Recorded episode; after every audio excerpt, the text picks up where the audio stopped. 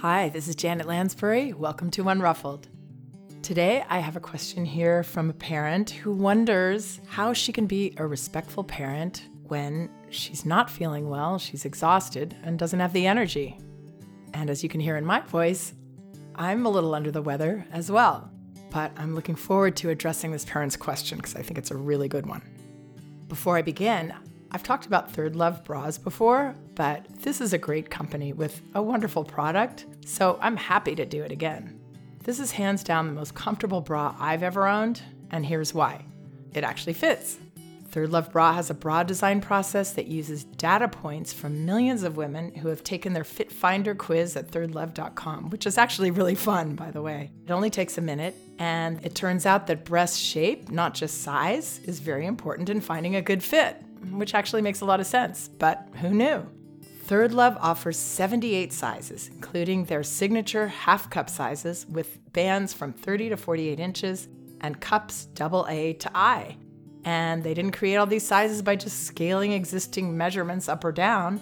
They actually fit each cup size on at least 20 women with different body types and breast shapes, so each style is as comfortable and beautiful in an I cup as it is in an A. And while other brands charge more based on sizing, at Third Love, bras are priced by style, not by size. Same comfort, same perfect fit, same fabric, same price, no matter what the size. And every Third Love bra comes with a 100% fit guarantee. You have 60 days to wear it, wash it, and put it to the test. If you don't love your bra, just return it to Third Love and they'll wash it and donate it to a woman in need. Third Love knows there's a perfect bra for everyone, and now so do I. Right now they're offering my listeners 15% off your first order. Go to thirdlove.com slash respect, take the Fit Finder quiz to find your perfect fitting bra, and get 15% off your first purchase. That's thirdlove.com slash respect for 15% off today. Okay, so just to talk about my voice for a second, I am grateful to be able to talk at all. For the past couple of days, I have not even been able to be understood speaking or uh, make the words come out very well. So please bear with me, but the show must go on. so here's the question I received Dear Janet, thank you for your book, No Bad Kids. The wealth of examples and stories was very helpful. I still have one question though. What do I do when I'm exhausted, have a splitting headache, and struggle to offer the calm, respectful care I ought to provide? I'm in my first trimester of my second pregnancy and often feel nauseous and unmercifully tired. What's normally manageable, for example, preparing food while he's actively trying to explore every corner of the kitchen, becomes stressful because I'm slower and having a harder time multitasking. Inevitably, he'll start doing something inappropriate, like climbing his learning tower and turning on the faucet, spraying water all over. When feeling well, I can head over there and suggest he wash a plastic dish or direct his focus to an okay activity. When tired, I don't catch it as quickly, then the kitchen is wet, his clothes are wet, and I need to deal with that before I can resume preparing his food. A few setbacks of this nature, and I'm frazzled. Any tips on how to parent when I'm not feeling up to it? Okay, so yes, I can totally understand why a few of these, what she calls setbacks, and she's frazzled. This sounds very frazzling to me, even if I wasn't feeling subpar. I've certainly been there feeling nauseated and having a toddler or a couple of children. Ay, ay, ay, it's tough. But the reason I chose this question is because it illustrates a very common misconception about respectful parenting respectful care actually takes less energy, not more. What it takes more of is mindfulness, preparation, consideration of our child's perspective, working on creating habits that nurture both parent and child in a relationship, understanding that our young child, even as an infant, is a separate whole person not someone that we need to be constantly completing and entertaining and making better. Respectful care is about our understanding that when we have discomforts like this parent has, or we're feeling tense, that our children will actually act out our insides. They will express to us what we're feeling. We're changing our baby's diaper, let's say, or helping them get dressed during that experience, it seems so unfair. When we are in a rush, our baby will be putting the brakes on. Our baby will not be cooperating as they usually do because they are reflecting back our feelings. So let's talk about how respectful care could be set up differently and look differently in this parent's situation. She gives the example of preparing food when he's actively trying to explore every corner of the kitchen. He goes up on his learning tower and sprays water. First of all, I do not recommend giving children free range in the kitchen. Ideally, we will be able to block off the kitchen and or have a safe enclosed area where our child can be within earshot or maybe we can see them where they are safe, where they can't turn on water and spray it all over or do other dangerous things, and where we can have a few moments of peace to be able to focus on another really important aspect of caring for our children, which is preparing their food. For that reason, a learning tower would not be a recommendation of mine. I can understand maybe using that when the parent is able to monitor the child, isn't needing to do something else in the kitchen, and can allow that child to be up higher and explore some of the kitchen things. What I think is even better, though, if you want your child to participate in preparing a meal, is bringing some things down to the child's level where the child is completely safe and their feet are on the ground. They're able to balance very easily and focus on those activities, and we'll be focusing with them because kitchens are not a safe place. So, what I wouldn't do is try to multitask, especially when I'm under the weather. The respectful care approach that I teach is not about multitasking at all, actually. It's about being present in this moment and then being present in that moment, doing that activity, modeling that for our children, because that's how children learn best. We are not born multitaskers. I know most of us are as adults, but with children, multitasking doesn't work very well. And it's quite a burden to put that on ourselves that we need to multitask. A safe place, what I call a yes space, what Magda Gerber used to call a 100% safe place where even if we got locked out of our house, our child would be safe. They might not be happy, they might not be content there, but they would be safe. That was her definition of a safe place. And I call it a yes space because these are places where we don't have to say no, no, no to our child, which frees our child to be able to play and be curious explorers as they are meant to be. And for us to not have what this parent calls the setbacks and the frazzledness that come with having to stop our child and redirect and say, no, no, no. A yes space is a gift to parent and child. And if we can't make that happen, at least a way to block our child from the kitchen. And I don't want to be doom and gloom at all for this parent. It's exciting she's going to have another baby, but this will get more and more important in the months to come that she has a safe place for her older child to be. So, setting ourselves up so we don't have to be the frazzled parent, setting ourselves up for success. Not that we should feel guilty about being a frazzled parent at all, but again, since our child is going to reflect back our feelings, it's going to make it harder for us. If we're frazzled, now our child is going to be doing things like this little boy's doing, turning on faucets, spraying water. He knows very well because children do, that this isn't what his mother wants him to do, but he's caught up in impulsivity. So he knows he shouldn't be doing these things, but he doesn't know what is making him do them. His feelings, the feelings that he's reflecting back to his mother. So this can be a cycle that our child can't shift, but we can. Now, this kind of separation of being with our child fully when we're with our child and then sometimes apart from our child for a few minutes, it's much easier to establish this early on in our relationship with our child, meaning when they're an infant.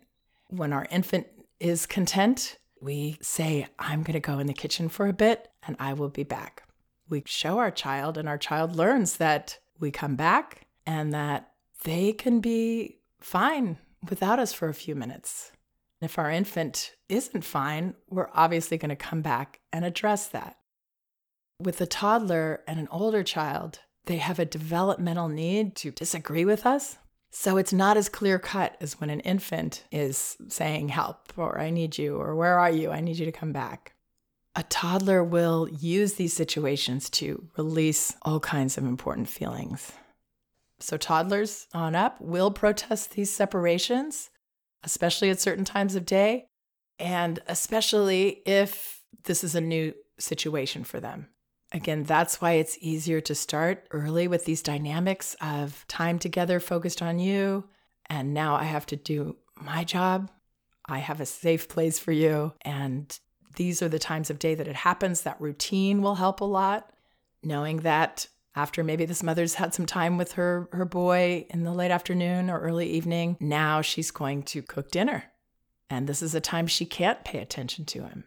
It's okay for him to be mad at her about that. It's okay for him to be frustrated and want her, want her the whole time. And if he's expressing those feelings, I would normalize it for myself, see it as positive, see it as his right to not be happy with every decision that I make.